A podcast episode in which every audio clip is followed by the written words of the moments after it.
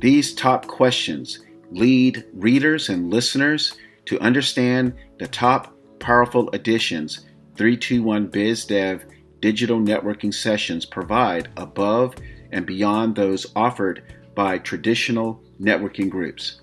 Number one, do traditional networking groups give members access to connect multiple times per week with other members? The answer is no. Number two, do traditional networking groups allow members to access the networking platform from home, the car, or office? The answer is no. Do traditional networking groups interview members individually on a podcast show that has 700 episodes and uploads to 22 podcast platforms like iHeartRadio, Amazon Radio, iTunes, Spotify podcasts, and others? The answer is no. Number four, do traditional networking groups organically add 15 subscribers? And these are individuals not part of the 20 to 30 select traditional networking occupations per week? The answer is no.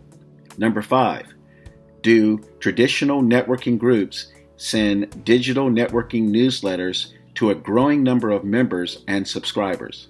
The answer is no. Number six, do traditional networking groups provide Fortune 500 level business development tips and training? The answer is no.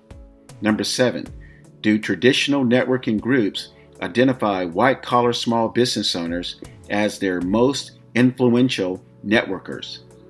The answer is no. And number eight, do these traditional networking groups recognize important trends in the current economy impacting their members? That answer is no.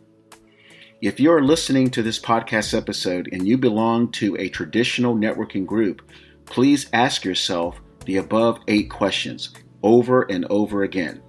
If you are interested in learning more about 321 BizDev's digital networking sessions, please enter your contact information on our homepage or call Rick Napier at 415 413 0900 or Jaylene Rodriguez at 754 600 9997. Make it a good day.